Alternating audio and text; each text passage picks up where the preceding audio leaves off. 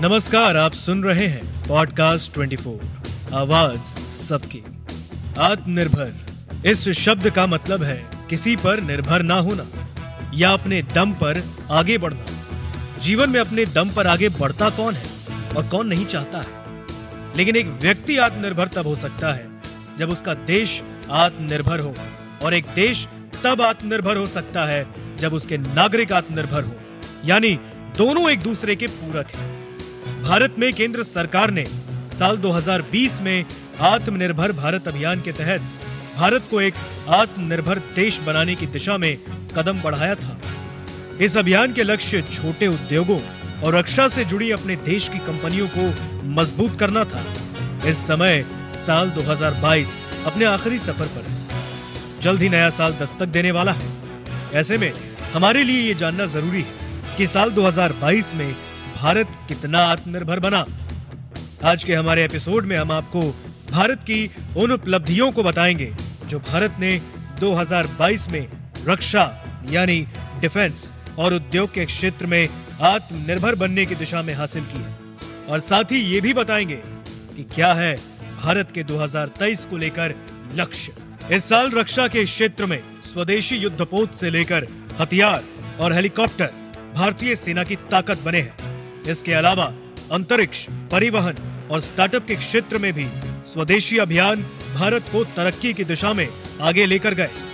Stockholm International Peace Research Institute की report कहती है कि भारत पचासी प्रतिशत हथियारों का आयात रूस से करता है। वही लड़ाकू जहाजों और अन्य आधुनिक हथियारों की खरीदारी अमेरिका से करता है। लेकिन अब हालात बदल रहे हैं। रक्षा मंत्रालय ने आत्मनिर्भर भारत अभियान को जमीनी स्तर पर लागू करने के लिए अगस्त 2020 में 101 रक्षा से जुड़ी ज़रूरी सामानों के आयात यानी इंपोर्ट पर रोक लगा दी थी। और ये सभी उपकरण अब भारत में बन रहे हैं। इसके अलावा भारत में बनने वाले रक्षा से जुड़े कुल सामानों की संख्या 3,700 तक पहुँची है। 2024 तक इस लिस्ट में और तीन सौ इक्यावन सामान शामिल होने की उम्मीद है। स्वदेशी हथियारों और उपकरणों को बनाने वाली कंपनियाँ दो तक उत्पादन पाँच लाख करोड़ रुपए तक पहुंचाना चाहती है। 2022 में ये एक लाख करोड़ रुपए है। आइए आपको बताते हैं, आत्मनिर्भर अभियान के तहत इस साल भारत ने कौन सी उपलब्धियाँ हासिल की हैं? इन उपलब्धियों में सबसे पहला नाम आईएनएस विक्रांत का है, जो सैनिकों की बड़ी टुकड़ी का ठिकाना है। आईएनएस विक्रांत भारतीय नौसेना के बेड़े में शामिल हुआ पहला स्वदेशी युद्धपोत है। करीब बीस हज़ार करोड़ रुपए की लागत से तैयार हुआ ये युद्धपोत दो मीटर लंबा है। पैतालीस हज़ार टन वज़न के साथ पानी में चलने में सक्षम फुटबॉल स्टेडियम के बराबर ये जहाज़ देश के इतिहास में सबसे बड़ा युद्धपोत है। 18 मंजिल वाले इस जहाज़ में कुल 14 डेक और तीन बैच और 2300 कंपार्टमेंट हैं, जिसमें 1500 सैनिक और एक साथ सवार हो सकते हैं। इस विशाल काय जहाज़ पर एक साथ कुल 30 छोटे और बड़े लड़ाकू विमानों को भी रखा जा सकता है। दूसरा नाम आता है एलसीएच प्रचंड का। स्वदेशी लाइट कॉम्बैट हेलीकॉप्टर एलसीएच प्रचंड। 21,500 फीट की ऊंचाई पर उड़ान भरने के साथ मिसाइल भी दाग सकता है। हिंदुस्तान एरोनॉटिक्स लिमिटेड के द्वारा तैयार किया गया ये हेलीकॉप्टर एम आई पच्चीस और एम आई पैंतीस के मुकाबले कहीं ज़्यादा हथियार लेकर उड़ने की क्षमता रखता है। इसी कड़ी में तीसरा नाम आता है advance towed artillery gun system यानी एटीजीएस का। Advance towed artillery gun system 155 mm की तोप जैसी आधुनिक आर्टिलरी बंदूक है। इस बंदूक को 2013 से बनाया जा रहा है और दो बार परीक्षण हो चुका है। 48 किलोमीटर तक मार करने वाले इस हथियार में 6,875 एमएम का बैरल है। ऑटोमेटिक कमांड सिस्टम से लैस इस हथियार में नाइट विजन मोड भी है। ये बंदूक ब्रस्ट मोड में 15 सेकंड में तीन राउंड फायर कर सकती है और सेना में इसे चलाने के लिए 6 से 8 सैनिकों की ज़रूरत होगी। अब हम आपको बताते हैं उन हथियारों के बारे में जिन्होंने आसमान में भारत की सैन्य ताकत को मज़बूत करेंगे।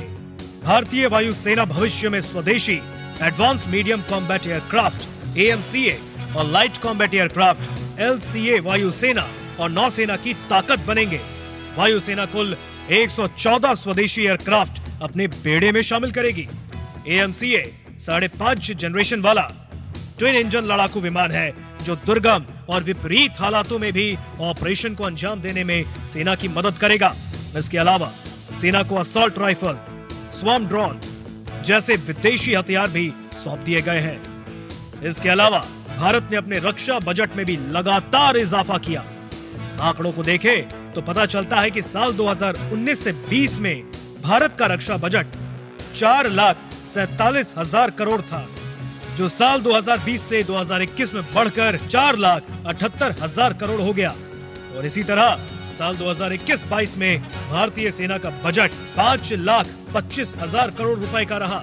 रक्षा क्षेत्र के साथ और भी कई ऐसी उपलब्धियाँ रही, जो भारत ने 2022 में हासिल की, जिनमें पटरी पर दौड़ती वंदे भारत एक्सप्रेस और अंतरिक्ष में हासिल की गई उपलब्धियाँ शामिल हैं।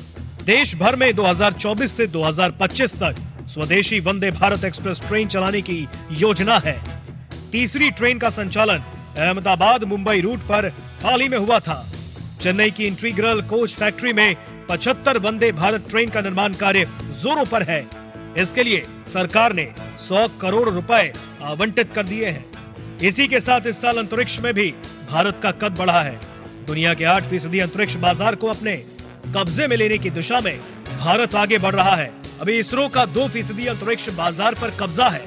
भारत में अंतरिक्ष क्षेत्र से जुड़ी कंपनियाँ, उपग्रह और अंतरिक्ष से जुड़े सामान बनाने में जुटी है। अब हम आपको उन लक्ष्यों के बारे में बताएँगे। जो भारत 2023 में हासिल करने के लिए आगे बढ़ रहा है, जिनमें पहला है तीन सौ चौवन टैंकों का निर्माण, स्वदेशी परियोजना में अनुसंधान एवं विकास संगठन डीआरडीओ उनसठ लाइट टैंक विकसित करेगा और शेष दो सौ पंचानवे टैंक का निर्माण सरकार की वित्त पोषित डिज़ाइन और विकास परियोजना के तहत किए जाएँगे।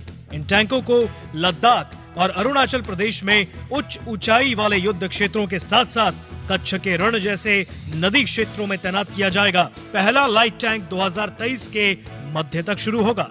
इसके अलावा भारत की पहली स्वदेशी रूप से डिज़ाइन होकर बनने वाली हाइड्रोजन ट्रेन दिसंबर 2023 में शुरू होगी। सरकार के अनुसार वंदे भारत की तरह भारतीय रेलवे नई पर्यावरण अनुकूल ट्रेनों पर काम कर रहा है और इंजीनियर इसे डिज़ाइन कर रहे हैं। इससे डीजल ईंधन की बचत भी होगी। हाल ही में जर्मनी में हाइड्रोजन से चलने वाली ट्रेनों के दुनिया के पहले बेड़े का परीक्षण किया गया। वह चौदह डीजल ट्रेनों के स्थान पर हाइड्रोजन ट्रेन चलाई जा रही है।